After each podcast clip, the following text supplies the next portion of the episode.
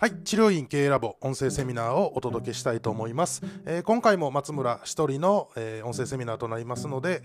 ノー編集ということで、お聞き苦しい点等々は、えーご容赦いただきますようよろしくお願いします。で今回は、え何についてかというとですね、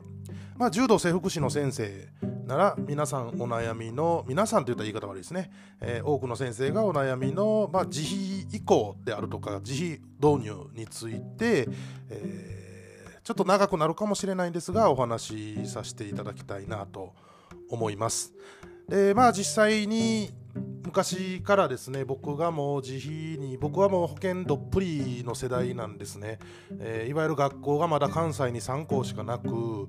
えー重生の学校入るならま寄付金という形の最後の世代ですね。ちょうど僕が重生に入った頃かその1年後かどっちかに福岡重生ができたんですよね。そこから、ね、学校が乱立しちゃってまあ、いわゆる寄付金とか払っとってる学校には生徒が集まらないですよね。なので、寄付金なくなるわ、まあ、言い方悪いけど、どんなアホでも入れるようになるわと、ちょっとまあいろいろと学生の質も落ちたりだとか、まあ、いろんな問題もあるんですが、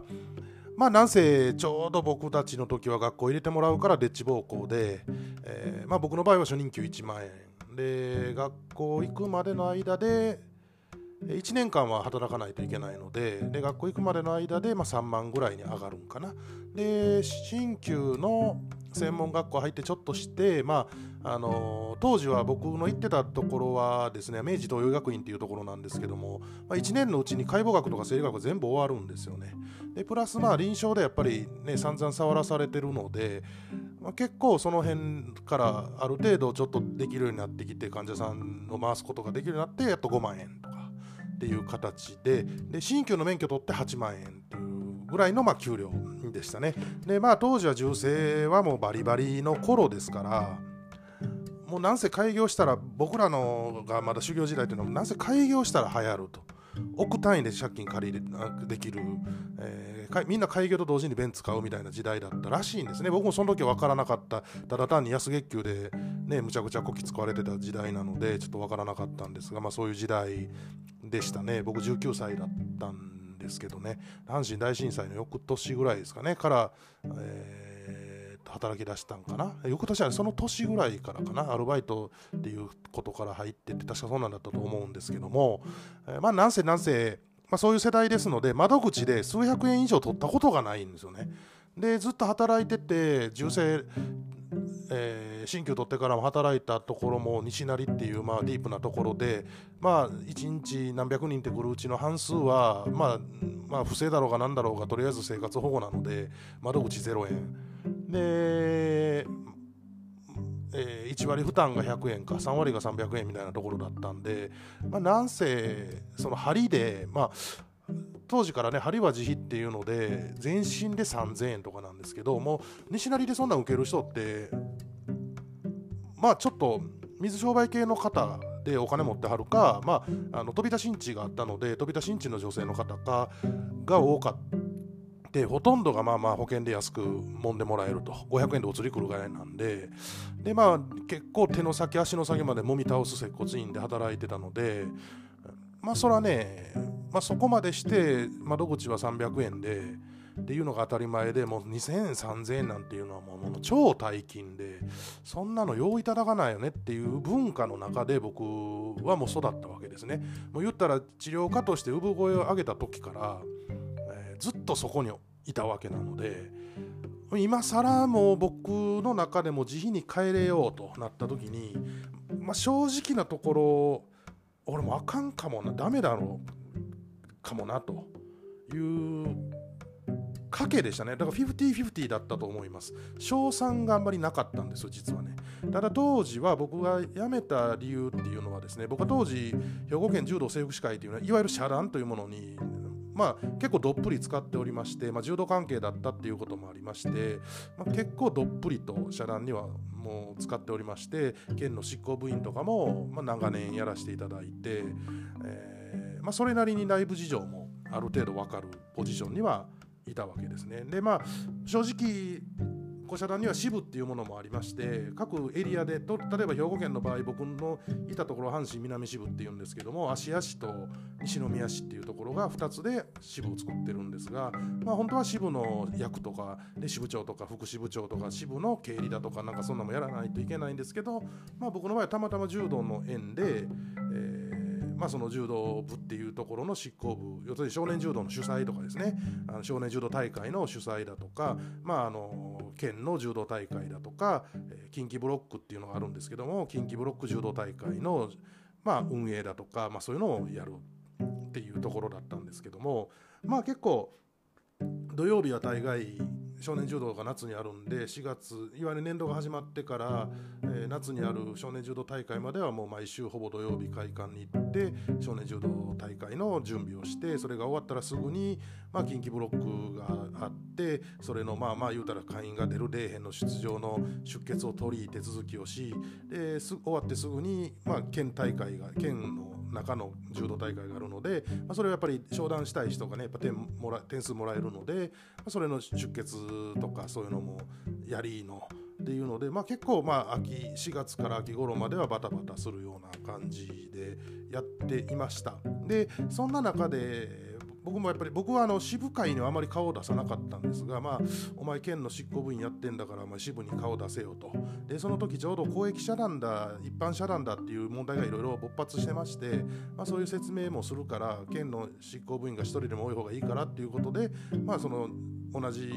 支部に副会長がいたのでまあ、お前ちょっと出てこいと総会出てこいということで、まあ、もうかなり久々に出させていただいたんですね、まあ、その時にですね、まあ、あの会長とかで副会長ではないんですけど、まあ、ちょっと大御所的な先生がおられましてまあ総会が全部終わって、まあ、その公益社団だなんだいう話も終わりましてえー、っとねそのまあ飲み会が始まるわけですね。でその時にですね、まあ、若いも集まれとお前らちょっと若いも集まれって言い出して、まあ、若いもん言っても僕ら世代が若いぐらいで社団って若い子入らないのでで入っててもまあ来ないですよね総会なんかには。で来てたらもう「お前ら根性ないの」と「お前らがたくさん請求せえへんから行政が調子乗るんじゃ」って言い出して、まあ、寄ってはったんかもしれないですけどこの人何言ってるんだろうなと思ったらまあ例えば例えば肩こりはな首が悪いから肩がこるんやって言うんですよね。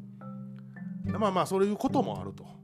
だから通りのは症状や原因は違うんや、まあ、その通りだと。それはまあその通りだと。だから首が悪いんだから頸椎捻挫で取れるだろうと。って言うんですよね。まあまあそれはちょっと前までいけたというかまあ今その当時もまだ8年か9年前ですけど、まあ、そその解釈でなんとか急性ななんだ言うてごまかしてグレーゾーンということにしとるんやなと。でまあまあうんうんうんうんと。まあお黙って聞いてりゃね。お前らでもでもなって意識が低いんだよ経営者としてのって言い出したんですよね。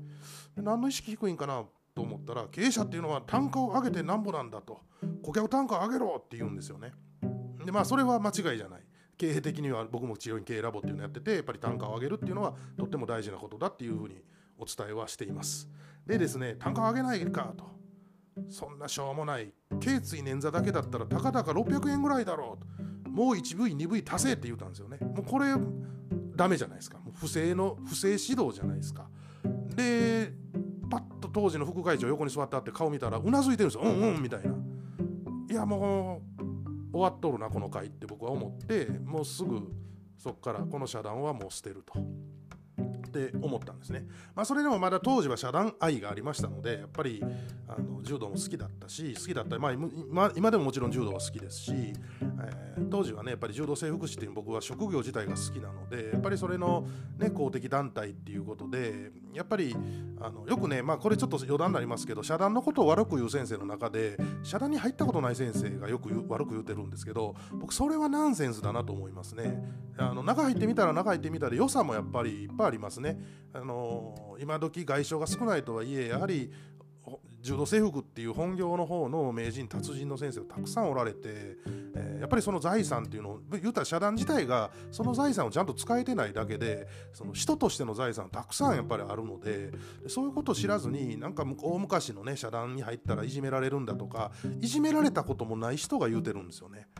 で僕ちなみに社団入って入会時に揉めたんですよ。そのあまりも面接が偉そうだったんで入らねえよこの野郎っつった言ったんですけど、まあ、紹介してくれた先生が「まっちゃんまあそう言うな」と「お前もまあ気持ちはわかるけどおとなししとけ」と。いうのでまあ入会することになったんですが、まあ、初っ端から喧嘩してましたけどまあ入ってよかったか逆に後悔したかっていうと僕は別にその保険云々の別に保険で守ってもらったっていうのもないです。単価もすごい低くやってたんでないですが、まあ、入って当時は良かったかなと。別に悪くはなかったと思ってますので。ただまあカスなやつはいっぱいいてですねやはりもう老害みたいになってる部分もあるので全体的に見てねやっぱり僕は入ってすごい不満はいっぱいありましたけどじゃあ入ってないやつが言うなよと僕は思うんですよね。僕は過去入っててでなぜ辞めたかっていうと僕柔道の試合も出たかったんでずっとおってもよかったんですけどあの保険の請求がもうないので会費だけ払わされて何のメリットもなかったんですね。でそれをねはっきりやっぱり会員のね結構あの理事の先生とかもいてもメリットないよねみたいなこと言うんですよ。だからそんな会ダメだよねと思ってもうやめたんですけどまあそういうそれ以外に魅力があれば僕はの、まあ、全然残ってた。やっぱり今でも社団の先生とお付き合いもありますし仲良くさせていただいてる先生もたくさんいるので、まあ、あの全然いいと思うんですね。まあちょっと話がそれましたけど。まあそんなことで、えー、まあ、この業界代表する公的団体の、まあ、理事が不正を指導を見逃さ見逃すどころかもう一緒になってうなずいて同意してるっていうのはもうこれはないなと。もうダメだなと思って僕はもうこういうところに一緒にいたら腐るなと思ったんですね。僕自身ももうその保険にどっぷり使った世代でですねもうほぼ腐ってたのにもうこれはもうもう本当に行く末腐るしかないと。言ったらもう絶対に落ちる崖に向かって落ちたら死ぬ崖に向かってアクセル踏んでるようなもんだなと保険を使うのは。でそこでもう、まあ、一世一代の当時はね大勝負だというところで、まあ、嫁さんにも「いやごめんこれ失敗したら俺段ボールで西成で段ボール生活かもしれんぞ」と「まああんたはいざとなったら離婚とかしたらもう実家帰ったらいいと思うで」っていう話をして、えー、でまあ自費にするという形で何の勉強もしないまま、まあ、治療さえできればね、今考えたらその治療もちゃんとできてたか分かんないですよ。その時のレベルでは治療さえできれば自費でやっていけるだろう。でもダメなら仕方ないよねって思って。いざやったら全然ダメだったと。えー、当時やっぱり月賞300万弱ぐらいはやっぱり保険であったのが月賞20万以下になったのでやはりもうなんかね夜も寝れないしでそうですねやっぱり死にたくなるんですよ本当にねあこれはもうなんかちょっと高速道路とか走ってるとこの出口があるととんが分離する分岐するとことんがってるじゃないですか。フルアクセルで突っ込んでやろうかなとか思うんですけど人ってねなかなか死にたいと思って死ねるもんじゃないなっていうのがやっぱあってやっぱり死ぬ勇気すらないんだなって思いましたね。なんか死にたくなるのにあ俺には死ぬことすらできないんだって思うともうやるしかねえよなと。でどうせダメならと思ってたのと僕もやっぱり世間知らずの面もあってやっぱお金のこととかが分かってなかったので正直借り入れのお金がまだ残ってたらもうダメなんちゃうかとかいろいろ思ってたんですけど極論ね金融機関内装で振れんね振られへんわなんとかしてくれって言ったらなんとかしてくれるんですよね。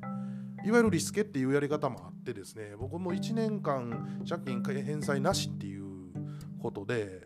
まあ住宅ローンは止めれなかったので月10万ぐらいですかねまあ、あとは光熱費云々なので、まあ、20万あったらプラマイゼロぐらいにはなると。そこから勝負だなと。っていうところに持っていきましたね。で初めてその時にいわゆるマーケティングだとかそういうものにの勉強をたくさんしたんですよね。なのでそれもね僕も当時ちょっともうすねてて最後の方。まあ俺どうせ無理だわと思って何の勉強もせず治療で結構こだわって治療してるのに誰も分かってくれへんよな患者なんてボケとか思ってたんですよね。で接骨院っていう名前はやっぱりプライドがあって柔道整復師のプライドがあるから残したくて整体院にはしたくなかってダメかな整体院にしないといけないのかなとかもう廃業しようかなとかもうもうほんとダメだなってていうのでなんか男ってダメですね一回すねると飲み歩いたりするんですよねで柔道当時はもう僕柔道の指導もやってたし自分も試合出てたしなので結構もう柔道に逃げちゃって柔道関係の人とよくつるんで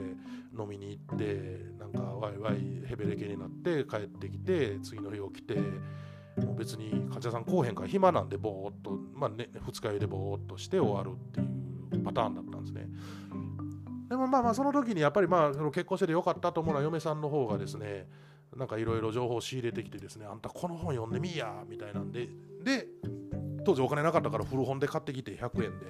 まあ、その本読んですごくなるほどなって思ってじゃあでもそれが広告系の本だったので、まあ、いわゆる広告の制限があるから治療院無理じゃねえかと。でそれを今度はどうしようと。どうやって使っていこうっていうのを考えて、えーやったわけですね。でまあ、その結果、自費の患者さんを新たに増やすことができたので、まあ、今があるという形でした。その間でも言ってもね、もう半年ぐらいで復活はしたんです。ま、その代わり本当に寝ない。夜で患者さんも増えてきだすとやっぱり診療中に仕事ができいわゆるそういう作業ができなくなる経営的なことができなくなるので本当に終わってから9時までやってたんでその後終わってから本当2時3時までやってとかもうそういう感じでまあまあ当時は嫁さんと2人で力を合わせていろいろとやってほんで目を血走らしてやってたし当時はフロントエンドって言ってまあその本ちゃんのセミナーとかコンサルを受けさすためのセミナーをコンサルタントがよくやってるんでそういうとこをそのフロントエンドしかお金がないんで行けないんで、まあ、そういうところでなるべくヒントもらって。でああいうとこでヒントもらおうと思ったら何したらいいかって言ったら懇親会出るといいんですよね。ほんな案外とセミナーで意地悪して言ってくれない意地悪じゃないけどこれはこれ以上はメインだよっていうやつでもポロッと言ってくれたりするので僕は懇親会のそこは顔出してもう必ず講師の横にバーンと座って横か前かに座って、えーコミュニケーション取るように、まあ、その中でいろいろねこいつカスだなとかあこの人すごいなとかっていうのもあってあの取捨選択はしていった感じですよね。でプラス僕はもう経営セミナーで当時は出まくってちょっと稼いでくるとだから月賞100万ぐらいになったらもう20万30万の経営セミナーいっぱい出てですね。でなるべくなんですかねしっかり治療院に応用をかけて売り上げ上げるっていうことに特化するように変化をさすと。いうことをやってました。なぜならその時はまだね、自費に移行するノウハウとかなかったんですよ。僕がアカデミーって当時自費導入アカデミー、自費成功アカデミーっていうのをやりだした頃も、僕ともう一人ぐらいしか、DVD 出した人ぐらいしかいなかったぐらいなんで、まあ、本当にノウハウがなかったので、僕はもう他業種を見本にするしかなかったころでした。で僕は一番見本になったのは実は散髪屋さんです。僕が当時行ってた今はもうちょっと行ってないんですけど当時行ってた散髪屋さんっていうのがすごい大きい箱でえー、っとね平日に1日100人来るんです。でこれはすごいなと思ったのが髪の毛なんて明日また切りに来ないじゃないですか。例えば今日髪切って明日パーマ当てますみたいな人少ないじゃないですか。ってなると1日100人という頭数を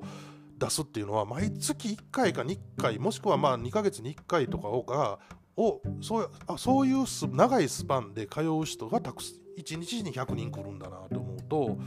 まあ、すごいことだなと思ってなので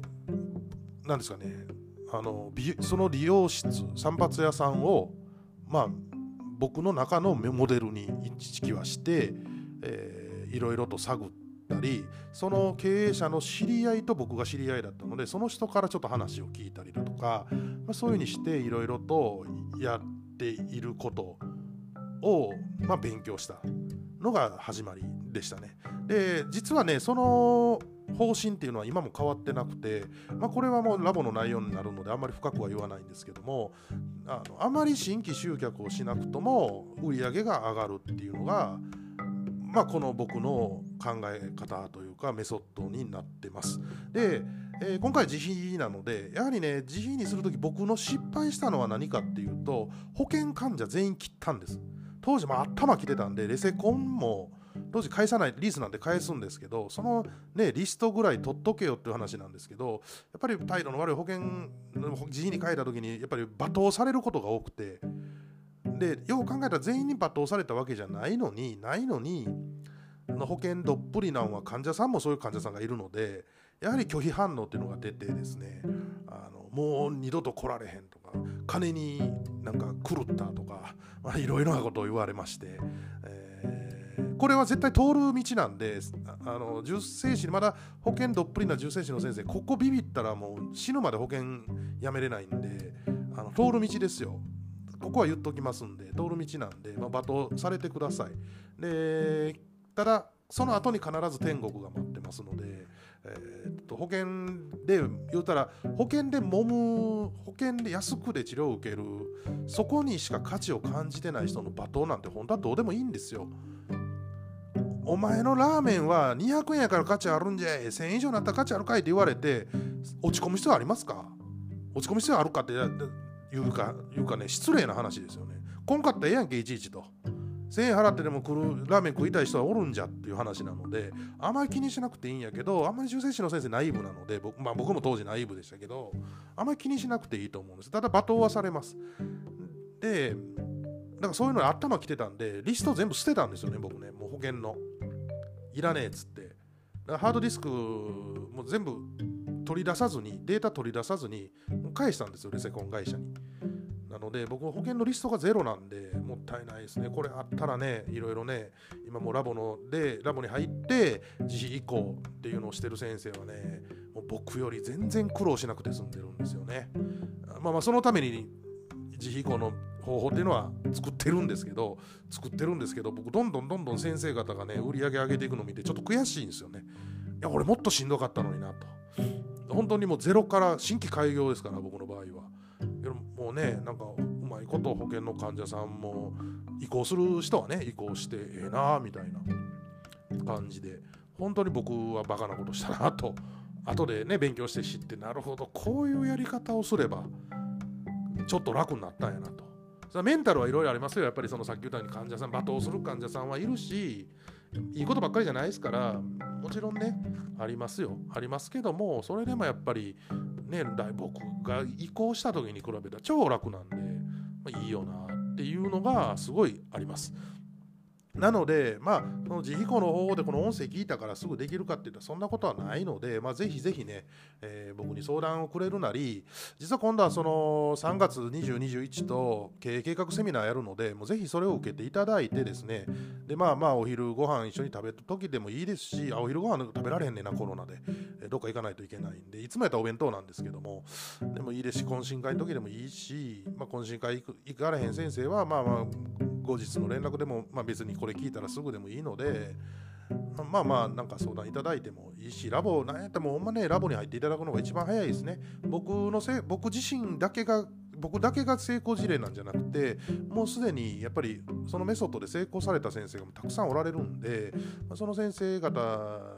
のやり方とかもいろいろ話とかも聞いていけばいいと思うんですね。でまあ早くした方がいいよとは僕は思うんですけど、まあ、それでもじゃあ明日から自費移行せっていうのは無理なんでしっかり準備して半年から1年でやっていけばいいと僕は思うので、えー、ぜひねそこは決心移行しようと。だからダイエットと一緒ですね。よし、痩せようと思って、しっかりとまずお菓子を捨てることから始めないといけないように、えー、自費移行もですね、何かやっぱり体なんですかね。すぐできる簡単なことからやっていったらいいと思うんですよ。例えばそのセミナーを受けるっていうのも確かにお金はかかりますけどで例えば今後の経営計画セミナーは5万円かかります。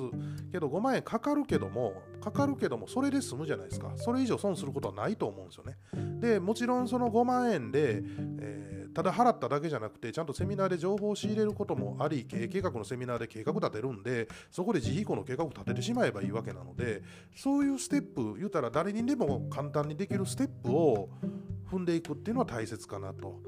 でラボにしても、えーもちろん月額会費はかかりますけども入会してしまえばいいんですよ。でいやでも入会するとお金が言うけど別にいいじゃないですか。嫌やったらやめたらいいんですから別に別に辞める時に僕が殴るとか締めて落とすとかそんな一切なくてあどうぞどうぞって手続きして終わりなわけですよね。なので嫌なら辞めりゃいいわけですからもちろん規約規定もあるんで規約通りにちゃんとしていただければあの全然こっちからあの僕は一切あの未だかつてこのラボっていうのもやっってからも治療院もそうなんですけど頭下げて入ってくださいって言ったことはないんですね。別にお願いし僕がお願いしてお願いから入ってくださいってことは絶対ないし逆に大会するって言った時にいやもうそんな言わんと追ってくださいよなんて一切言わないので価値感じなかったらやめていただいていいと思うんですね。やっぱり人と人なんで合う合わないもあるしそういうのは全然いいのでただ何もしないで悩み続けるって一番良くないと思うんですね。かといってじゃあ自分でいきなり自費移行で多分できないんですよ。怖いんですよ。僕自分でやって自分でクレイジーだなと。でこれは今ラボの理事の他の理事のねあと2人の理事にもいつも言われるのは松村さんちょっと狂ってるよねと。そこ狂ってるよね。それやるのは狂ってるしかもやり方間違ってるしおかしいっつって言われるんで、まあ、当時僕はその僕自身が狂ってるかどうか抜きにして狂ってたんですよ。そのやっぱりその遮断のことで。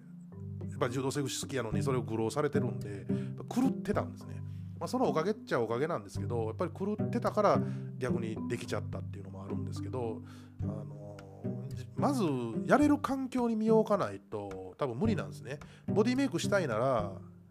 自宅で筋トレって今まで筋トレすらしたことない人間が自宅でいきなり筋トレできないじゃないですか。じゃあジム行こうかとか、もう高いお金払ってライザップ行こうかとか、別にこれライザップが言い悪いじゃなくて、そういうふうに身を置いてしまう。お金払ったからやらなしゃあないぐらいの身を置いてしまうというのは結構大事かなと。自費移行に関しては本当に、えー、とね、僕は思ってるのは、え、ちょっと長くなったんで最後の方になりますけど僕が思ってるのは保険って保険で経営する保険に依存してるっていう状況なので本当に中毒なんです。それはそうですよね。対価をもらってないんでそのくせその割にお金もらえるわけですよね。なのですごく中毒なんですよ。だから本当にね覚醒剤やめるぐらいのつもりでやらないと覚悟決めないとやっぱり自費にしてみたけどあかんからやっぱり保険使いますとかっていう先生いっぱいいましたんで、え過去にも。やっぱりそれで辞めていった先生。いっぱいいます挫折しちゃうんですよね。なのであのいろいろ大変なこともあると思うんですけどその自費移行がしたいっていう欲求は正しいことだと僕は思うんですね。やっぱり正当に真っ白な経営をしていきたいっていう願望の表れだと僕は思うので、えー、ぜひねここはもうきっかけとして何かをしていくというふうにしていただけたらいいんじゃないかなと思います。ちょっと厳しくなってしまいましたけど本当にそれぐらい、えー、ビシッとやっていかないと自費移行はできないと思いますので、まあ、計画セミナー3月20、21受けられても結構ですし、えー、Facebook 等々で僕シェアしてますのでそこからページ飛んでいただいたらいいと思いますし、えー、まあ、治療院系ラボ入会していただければ、まあ、さらに成功率は上がるかなと思いますので、まあ、入会の相談の場合は僕の Facebook でね僕にメッセージいただいたらいいと思いますので、えー、友達友達つながってない先生は、まあ、友達申請していただいても全然 OK なのでちゃんと挨拶だけしていただいたら大丈夫ですので、えー、ぜひねその辺考えてちょっと自費移行に向けての第一歩を踏み出していただけたら僕はすごい嬉しいなと思います、えー、今回すごく長くなってしまいましたけどもこれで終わりたいと思います、えー、ご視聴ありがとうございました。